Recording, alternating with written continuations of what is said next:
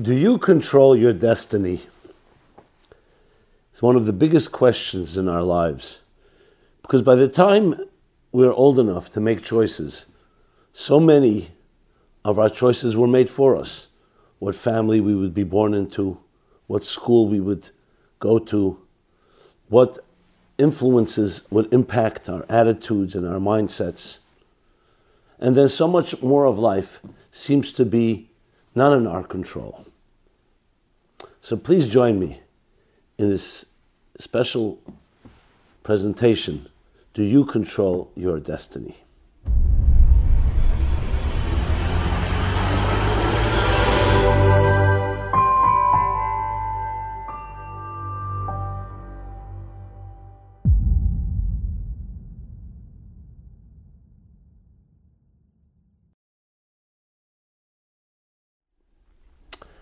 Hi, this is Simon Jacobson. Thank you for joining us. I will be speaking about a very important topic. Do you control your destiny? This program is dedicated by Mark Sava in honor of his daughter and son in law, Danielle and Yoel Kaufman, and their baby, Ava, in Jerusalem. Perhaps the biggest question of all in life is the decisions we make, the choices. Are they really our choices or did someone set it up for us? In other words, do we control our destiny? Do you control your destiny? Think of it this way. We do not choose to which family to which family to be born into. We don't choose what kind of parents we'll have and siblings, what type of school we will go to, what background and upbringing we will have. Will we be brought up in a religious home, in an unreligious home? What religion, if there is indeed a religion? What culture? What country? What state? What city? And then, as our early formative years begin to develop, what type of attitudes are we going to pick up? Are our parents giving us the best nurturing and a best role modeling for how to love and how to build a relationship? Or is it the other extreme, growing up in a broken home, in a dysfunctional home, or something in between? All these factors are not something that's subject to our choices and decisions. By the time we're of age, let's say the teenage years, or late, uh, late teen years, when we begin to make choices that we consider to be our own, meaning independent choices, so much has been made for us. Can we just start from scratch? We don't have a, a tabla rasa, a clean slate. So therefore, the big question then is, how do we know that we're making even these decisions? So you could argue maybe we're not, and we do the best we can.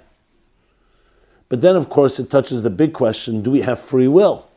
Or has everything, be pre, has, has everything been predestined and predetermined?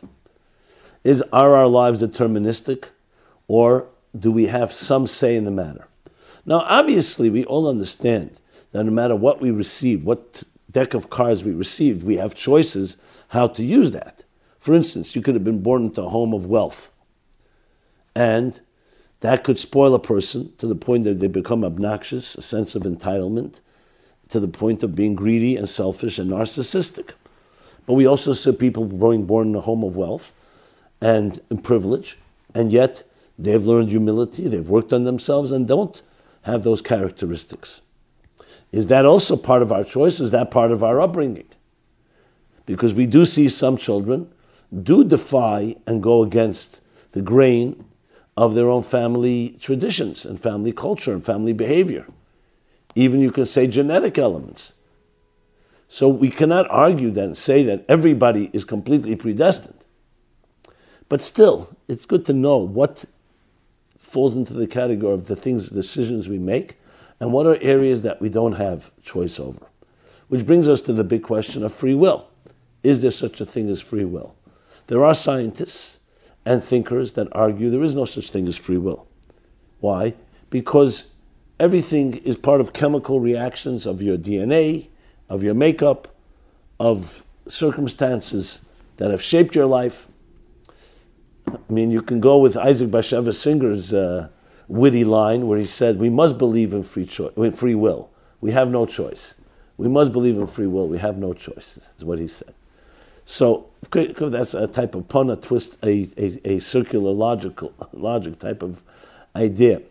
So I want to cover all of these topics as best as possible in a way that we can all apply and personalize in our lives. Because conceptually, at least hypothetically, all of us like to think that we're independent individuals. Independence is a big thing. Independence Day, Declaration of Independence, especially in countries, especially in the last few hundred years, where the idea of being an individual, an independent individual, not subject to someone else's whims and controls and dictates, is considered to be one of the most primary things that allows a person to spread their wings and achieve everything they want to achieve in this world. But what does that actually mean? So we're going to touch upon that as well. And going back, so are you in control of your destiny? To add more to the question, there are factors in life that are for sure not in our control. For example, you see people who live very healthy lifestyles, and then, God forbid, an accident happens. And it was not due to their mistake, due to someone else's error, or due to something called natural, a natural disaster. So, in other words, you can have it all lined up and have an entire script and a plan, and still, does, you don't control what happens to you. Look at this past year, COVID. We're a situation where not many of our control. Suddenly, our control was taken from us. Our plans, our summer plans, school, our entertainment, sports, theater. I mean, every area of our work was disrupted out of our control. So then, of course, you can make the argument, we don't control, you don't control your destiny. Look what happens. And look what has happened. And yet, when you really think about it, it really is a little deeper than that. So let's distinguish in a very simple way. We'll distinguish between what happens to you and what you do about it. That's the key thing to keep in mind. That you do not control what's going to happen. Sometimes you can do things that will make things more likely to happen a certain way. People do this all the time in business and family planning and other things where they plan to, uh, for a better future for themselves, for their families, for their work. But that's not a guarantee. So let's distinguish between things that we that happen that we do not absolutely control and things that we do have total control over. And I want to make a case for total control. But once you make this distinction, it makes it a lot easier to dissect and understand your life. Why? Because if you were to say, I control everything, that's obviously not the case. The Jewish people, for instance, did not control their destiny during World War II when the Nazis determined to exterminate them all. But you have total control of how you react to it. Now, you could argue who says maybe that reaction comes from your genetic makeup, nurture, or nature, or your education, or the influences, in, especially in your formative years. That may be so, but we'll discuss that a bit later. Right now, let's focus on the things that happen to us and the things how we react to it. Unfortunately, many people think that what happens to them is what defines their lives, and therefore they have no control. That is not correct at all. As I pointed out earlier an example, but I'll elaborate more. We see all the time that people can have the same circumstances, even the same family may go through the same hardship, ordeal, or positive things, and yet two people react very differently even in the same family, even with the same influences. So what does that tell you? That there's something about that something about our attitude that contributes greatly. Think of two swimmers, a good swimmer, an excellent swimmer, and a bad swimmer. A storm strikes. They're both in the water. Now we know storms can be dangerous. They can't go to the shore that quickly. They need to swim it through. What will the bad swimmer do? because he has no experience, he or she has no experience, try to fight. fight. You fight the tide, you get desperate, and you can ultimately, ultimately, God forbid, drown. A good swimmer knows how to navigate the same storm, the same waves, the same tide. But he will not, he or she will not fight the tide. Allow, allow themselves to float, to go with the flow, wait till the storm subsides, and then continue swimming. The thrust forward when you're able to. Same circumstances, which were not in their control. The storm nobody predicted. And yet, two different outcomes. You can give any, thousands of examples in any given area of life and come away with the same idea. Now, obviously, you can say, okay, what happens if the great swimmer suddenly is struck with a wave that he, that he couldn't anticipate, and so on? So, of course, there are things that are not in our control. We're talking about, however, given the same circumstances, there's much, there is much in our control, our attitudes. And that is impacted by our environment and, and influences and early influences. But as I said, I'll discuss that a bit later. But there, at least now, we know there are two areas in life, and you can always ask yourself the question.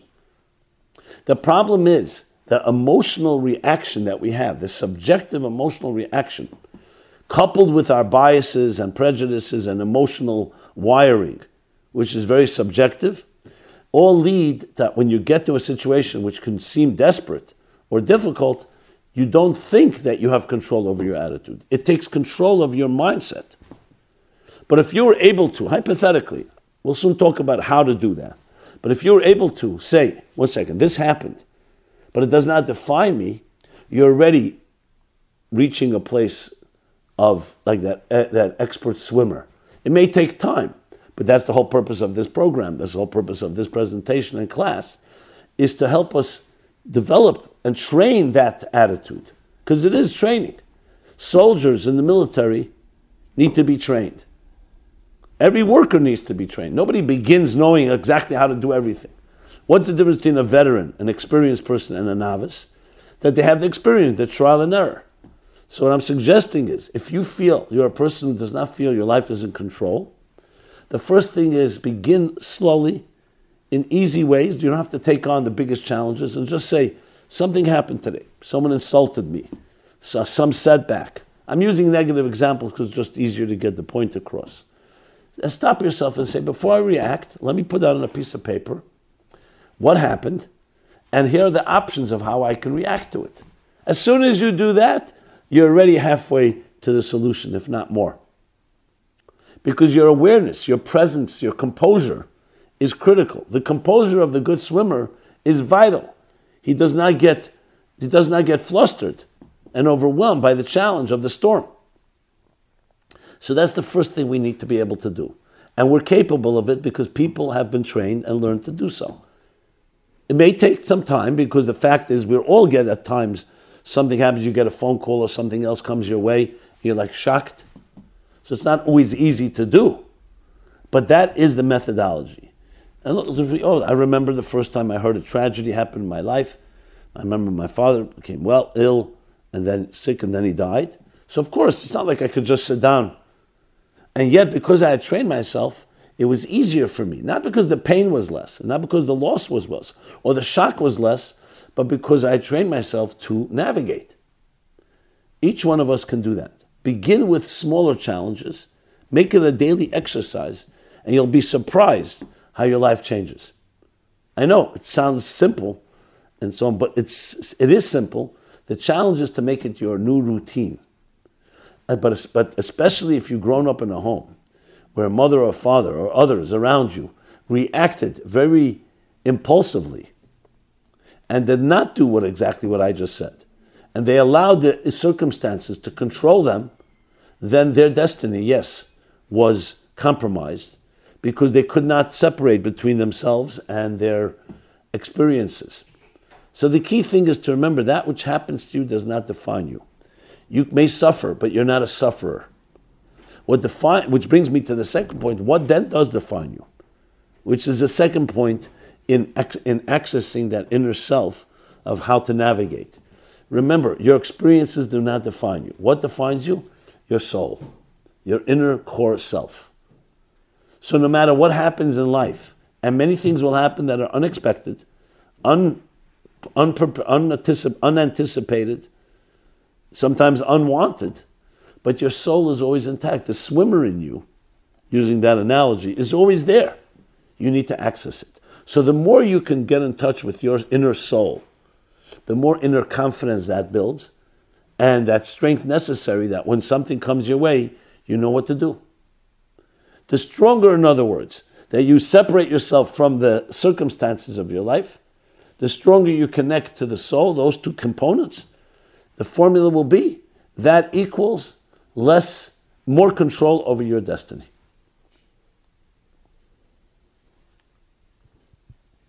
So let's sum this up again. You are not defined by your experience, you're defined by your soul. You must separate between what happens and how you react to it. And you can monitor yourself. You can monitor, you can actually check it out, see what happens. I mean, who has not been sometimes someone says something to you that's obnoxious, insulting, humiliating, and our natural reaction, an impulsive reaction would be to respond tit for tat, to reciprocate. But your mind comes into play. And that brings me to point number three your mind. Your mind says, one second, let's reflect on this. Reflection. So, not identifying with your experience, knowing that you have a soul, and your mind is a sense like the arbiter to determine how you should react. The mind saying you have a soul that's your independent self. Here's the experience that happened. Should you react and how should you react? Now, if you reflect, most mistakes will never happen. That's a fact. Let's try it out. Next time you have an impulsive feeling that you need to react to something, wait, wait overnight. Wait till the next day. How many emails have some of us written and not sent? You, no, no problem. Write it down, but don't act yet. And things in time, you come to say, you know what? It may not be so wise to react. Or maybe I'll react in somewhat of a different way. I myself have written sometimes something that really gets you agitated, and I write a very quick text or email, then I read it, and then I wait, say, I'll wait. i wait an hour, two hours, sometimes more, sometimes less. And then I go back and say, one second, no, no. That's not productive. It may be my first reaction, and maybe that person deserves to hear that, but it's not productive. So the reflective mind now comes into play and says, okay, let's determine what's the best way to proceed. To go back to the analogy of the swimmer, that's what a swimmer is doing. A good swimmer is doing all the time. He sees a storm is coming. Oh, the reflective mind says, I am not defined by the storm. The storm is an event that's happening right now. My reflective mind, which of course includes my training, tells me now to not react impulsively, but to calm down and to be cool, collected, and ride with the waves, go with the flow until the storm ends. So those that are trained are doing this very quickly, but all of us can be trained. So, three points so far.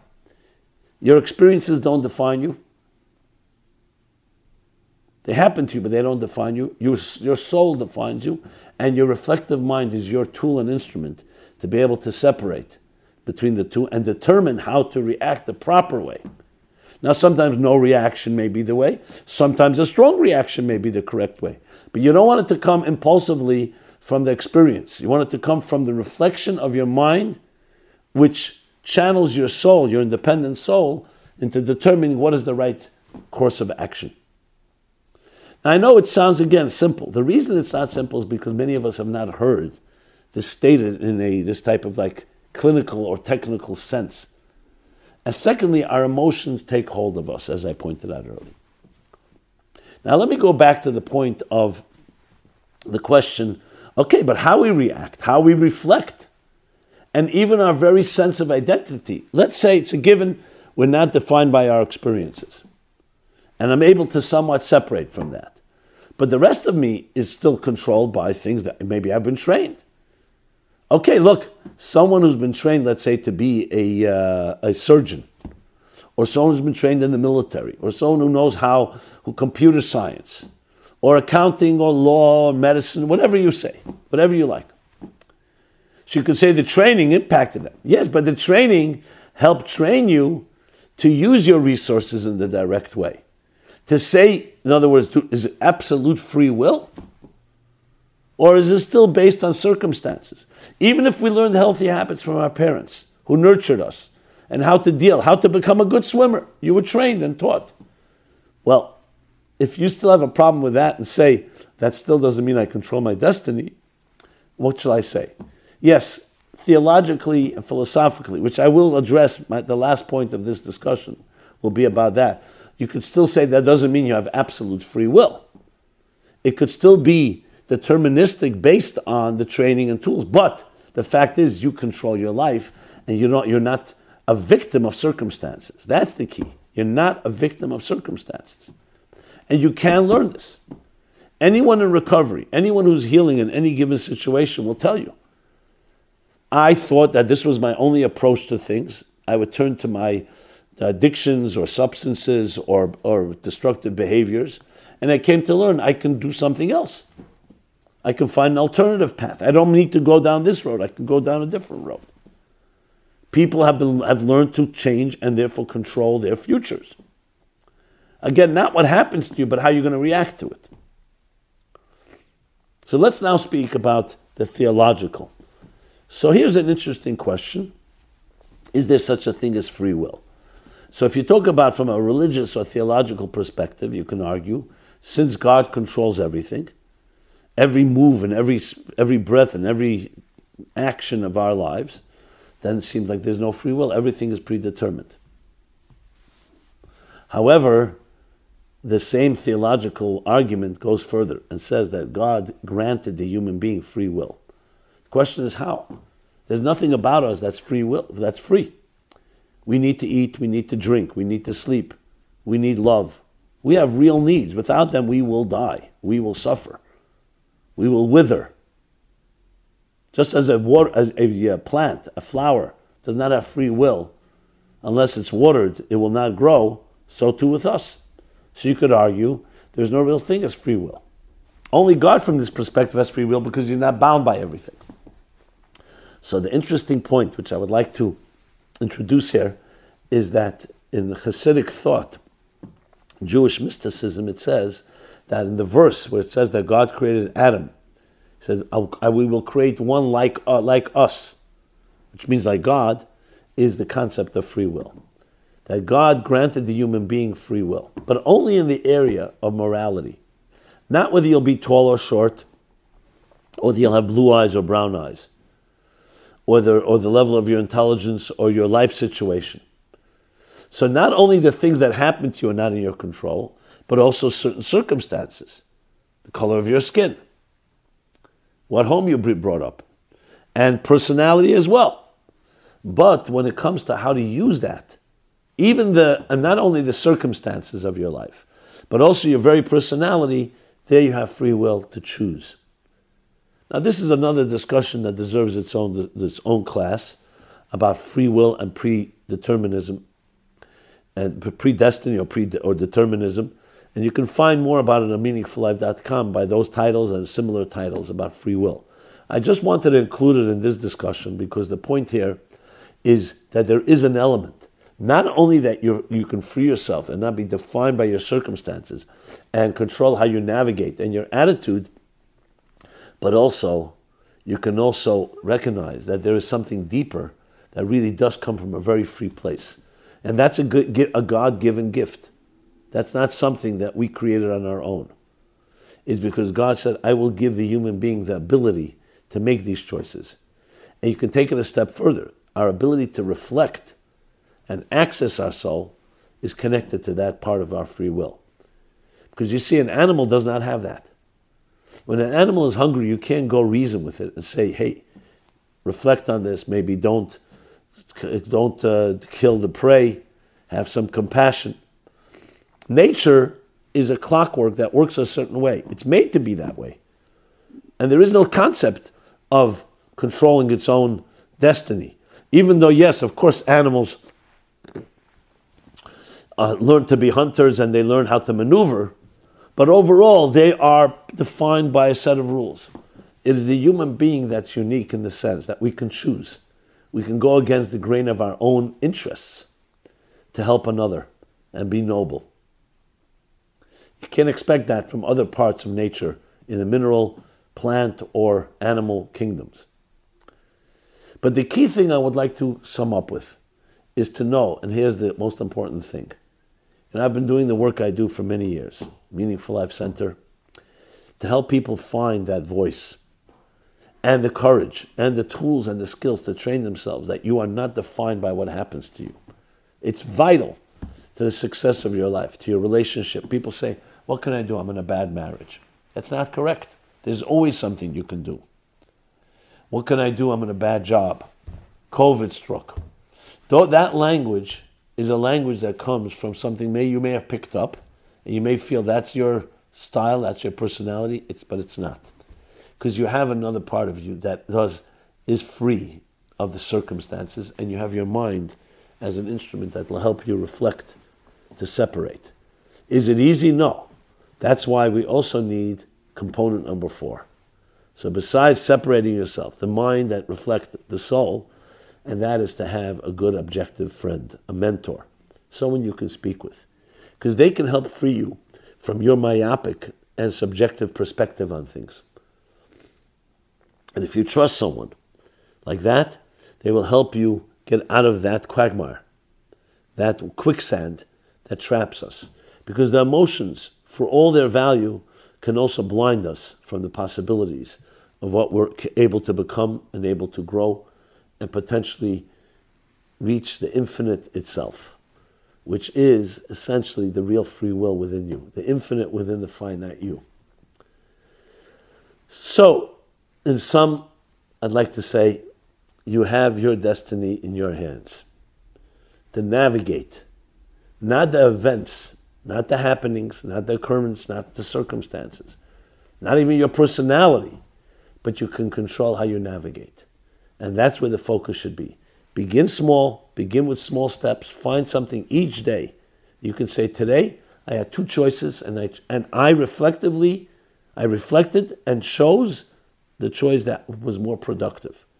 When you begin to do that, success breeds success, confidence breeds confidence, and ultimately you become better at it. Don't give up. Every day, continue at it, just like an exercise. That's going to be the challenge, maintaining that attitude. Not just being inspired by these words. You may this may resonate with you, but maintaining it. It takes time. Sometimes it takes some say 18 times till a habit begins to form. I would say more than that when it comes to things like this because we are so hardwired often in a certain way of thinking we don't see it possible. And even when we do see some progress, there are setbacks. So it's going to take work and willpower.